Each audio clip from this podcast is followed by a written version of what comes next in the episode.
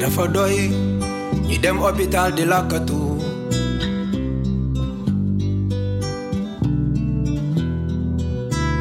dafa doy ñu jël seeni garab di lakkatu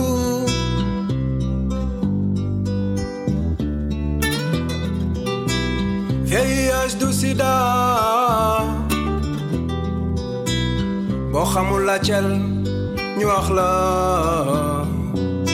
Tu es jeune, tu aimerais bien en savoir plus sur le VIH, comment ça se passe pour les jeunes qui vivent avec ce virus.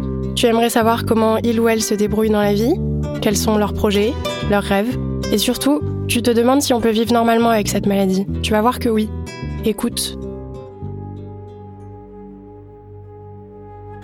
Je vivais tranquillement. J'avais pas de soucis. J'étais pas malade, j'étais comme les autres. Je me souviens de l'anniversaire de mon père. Il fêtait ses 51 ans à l'époque. C'était un moment inoubliable.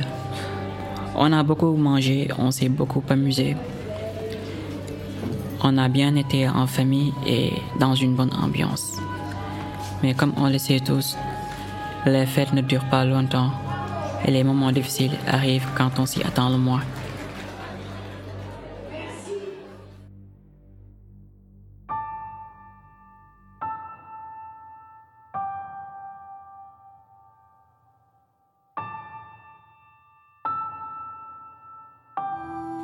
Entre 2014 et 2015, ma mère est tombée malade.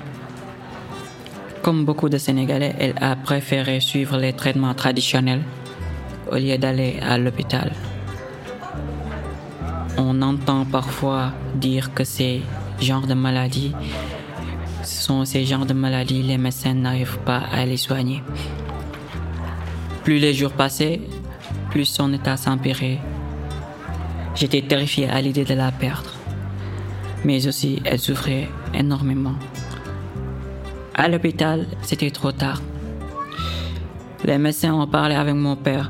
C'est comme ça qu'il a compris que ma mère avait le VIH et que le virus avait fait des ravages dans son corps. C'était un choc, une surprise incroyable, mais pas comme on les aime.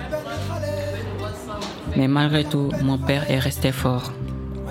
Il est resté calme et a décidé de ne pas nous en parler. Au fond de moi, je savais que mon père allait très mal, mais il ne le montrait pas pour ne pas nous inquiéter. Mais c'est lui qui était le plus bouleversé par les choses.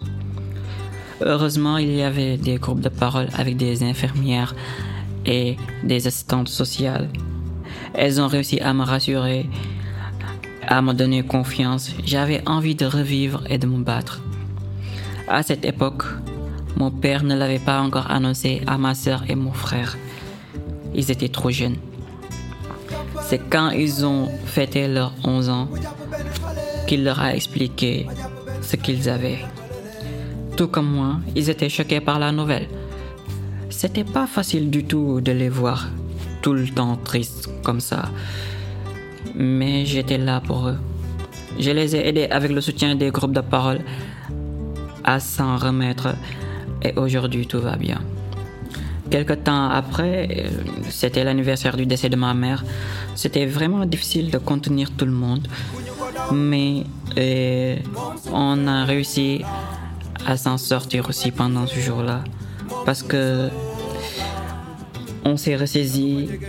Ça m'a fait plaisir parce que tout le monde s'est retrouvé et franchement, ça nous a bien aidé à nous rapprocher. Voilà, j'en suis là. Je vis avec mon père et mes frères et sœurs. Et un jour, j'aimerais être un grand restaurateur.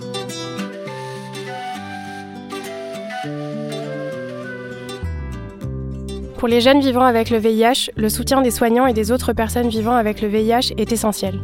L'association Convergence des jeunes est là pour soutenir les jeunes et briser l'isolement. Changeons le regard que nous portons sur les jeunes vivant avec le VIH. VIH du sida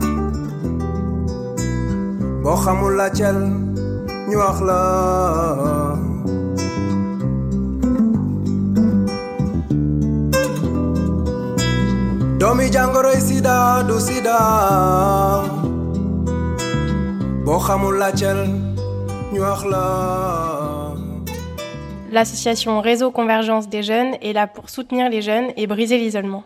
Cette série de podcasts est proposée et réalisée par l'Institut de recherche pour le développement, l'IRD, et le Réseau africain pour l'éducation et la santé, l'ORAS.